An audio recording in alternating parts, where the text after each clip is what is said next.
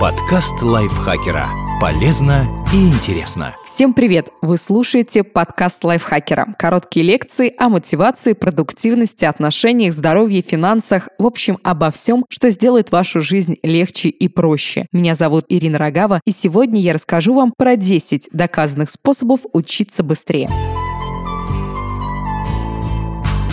Способами будет делиться Дип Патель, предприниматель, маркетолог, который пишет в своем блоге о саморазвитии и продуктивности. И первый способ – делайте заметки от руки. Конспект лекции на ноутбуке получается подробнее и аккуратнее, и может показаться, что это помогает запомнить его быстрее. Однако это не так. Чтобы ускорить процесс обучения, записывайте все старым проверенным способом – от руки. Исследования показали, что люди, предпочитающие компьютер и гаджеты для ведения записей обрабатывают и усваивают информацию хуже, чем те, кто использует бумагу и ручку. Хотя письмо от руки может быть долгим и утомительным занятием, оно само по себе способствует лучшему пониманию и запоминанию материала. А перефразирование информации своими словами помогает дольше сохранить ее в памяти. Улучшайте навыки ведения записей. Чем качественнее ваши записи, тем быстрее вы будете учиться. Умение делать подробные и точные конспекты поможет запомнить основную идею и глубже понять тему. Поэтому прежде чем приступить к новой теме, проверьте, знакомы ли вам различные стратегии ведения записей. Например, метод Корнелла, который учит составлять легко воспринимаемые короткие резюме. Какой бы способ вы ни использовали, есть несколько основных правил ведения записей. Перерабатывайте услышанное или прочитанное и записывайте его своими словами. Оставляйте несколько пустых строк между основными идеями, чтобы вернуться к ним позже и дописать новую информацию. Разработайте собственную систему сокращений и специальных символов, чтобы экономить время. Пишите отдельными фразами, а не целыми предложениями. Научитесь выделять основное и отбрасывать неважное. Используйте метод интервальных повторений. Эта техника подразумевает распределение нескольких занятий по одной и той же теме в течение какого-то периода времени. В отличие от долгого и упорного заучивания, отдельные короткие упражнения делают процесс более осмысленным. Всегда составляйте подробный конспект лекции и ее обсуждения. Сразу после этого уделяйте несколько минут просмотру сделанных заметок. Вносите уточняющие дополнения или изменения. Не тратьте на это много времени. Просто пролистывайте записи пару раз после каждого занятия. Постепенно увеличивайте промежутки между повторениями с одного раза в день до трех раз в неделю. Разделение процесса обучения во времени очень эффективно, потому что благодаря таким маленьким занятиям мы меньше устаем и дольше сохраняем мотивацию. Не забывайте о сне. Представьте, завтра вас ждет крупный проект или важная презентация, а вы не готовы. Большинство людей ляжет спать очень поздно, пытаясь успеть все-все выучить. Конечно, даже если на следующий день вы будете валиться с ног от истощения, ваша упорная работа принесет свои плоды. Но все же для нашего мозга такой подход к изучению материала не самый эффективный. Исследования доказали, что между сном и обучением существует тесная связь. Он крайне важен в процессе запоминания.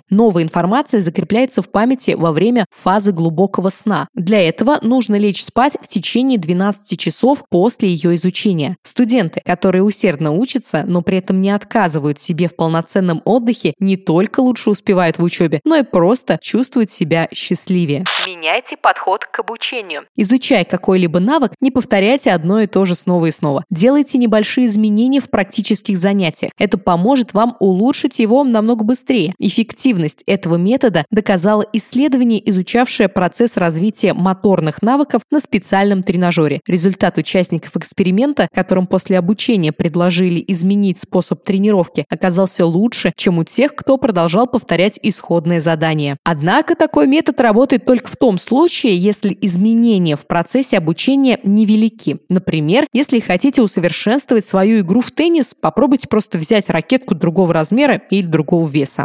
Используйте мнемотехнику. Один из лучших способов быстро запомнить большое количество информации – это использовать мнемонические приемы. Ассоциации с изображениями, звуками, либо с какими-то знакомыми объектами и явлениями. Самый очевидный пример – песенка, в которой пропивается алфавит. Дети разучивают ее еще в детском саду или начальной школе и помнят едва ли не всю жизнь. Другой пример – рифмованные фразы для запоминания грамматических правил. Мнемотехника помогает обобщить, сократить и сжать передать информацию, сделав ее удобнее для запоминания. Это особенно полезно для студентов и тех, кто изучает иностранный язык. Если вам нужно надолго сохранить информацию в памяти, попробуйте использовать мнемонические приемы. И даже через долгое время после сдачи теста или экзамена вы обнаружите, что все еще помните материал. Давайте мозгу передохнуть, чтобы вернуть сосредоточенность. Чтобы узнать что-то новое, наш мозг должен послать сигналы нервным окончаниям и сохранить полученные от них данные. Но стресс и информационная перегрузка мешают этому процессу. Вы наверняка замечали, что студенты, слушая долгую сложную лекцию, в один момент отстраняются и перестают обращать внимание на то, что говорит преподаватель. Они просто становятся не в состоянии эффективно передавать информацию в свой банк памяти, поэтому процесс обучения прекращается. Когда мы растеряны, обеспокоены или просто чувствуем себя подавленными, наш мозг, по сути, отключается. И лучший способ борьбы с этим – дать ему передохнуть или просто переключить внимание на что-то другое. Даже пятиминутный перерыв поможет снять умственное напряжение и снова включиться в работу.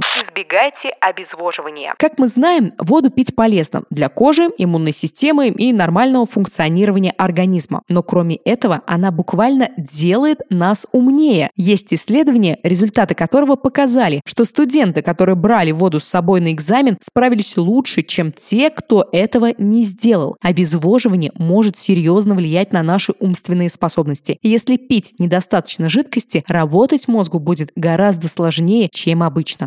Используйте разные форматы обучения. Так вы задействуете больше областей мозга, которые способны накапливать информацию. В итоге она станет более взаимосвязанной и лучше отложится в памяти. По сути, такой способ создает избыточность знаний в вашем уме, помогая именно усвоить их, а не просто запомнить. Хорошего результата можно достичь, используя для обучения различные носители. Просматривайте заметки, читайте учебники, смотрите видео и слушайте подкасты или аудиофайлы по теме. Чем больше ресурсов вы используете, тем быстрее выучите материал. Найдите связь между тем, что вы учите, и тем, что вы уже знаете. Авторы книги «Запомнить все. Усвоение знаний без скуки и зубрежки» утверждают, что многие известные нам способы обучения непродуктивны. Они могут создавать иллюзию усвоения информации, но она быстро забудется. Ключевую роль в нашей способности выполнять сложные когнитивные задачи играет память. Например, она отвечает за то, чтобы вы могли применять полученные знания на практике, сталкиваясь с незнакомыми ранее трудностями и делать выводы на основе известных фактов. Если вы сможете связать новые понятия с уже известными вам идеями, то лучше поймете и запомните материал. Этот метод использует Илон Маск, основатель компаний Tesla и SpaceX. Он рассматривает знания как семантическое дерево. Маск советует, изучая новое, убедиться в том, что вы понимаете основы, составляющие ствол дерева и большие ветви перед тем, как погружаться в листья, то есть детали. Иначе последним просто будет не на чем расти. Когда вы связываете новое со старым, вы мысленно создаете крючки, на которые можно повесить получаемые знания. Спасибо, что прослушали этот выпуск подкаста. Надеюсь, он был для вас очень полезен. Теперь вы будете учиться быстрее. Быстренько ставьте нам лайки и звездочки, пишите свои комментарии. Конечно же, подписывайтесь на подкаст. С вами была Ирина Рогава. До встречи в следующем выпуске.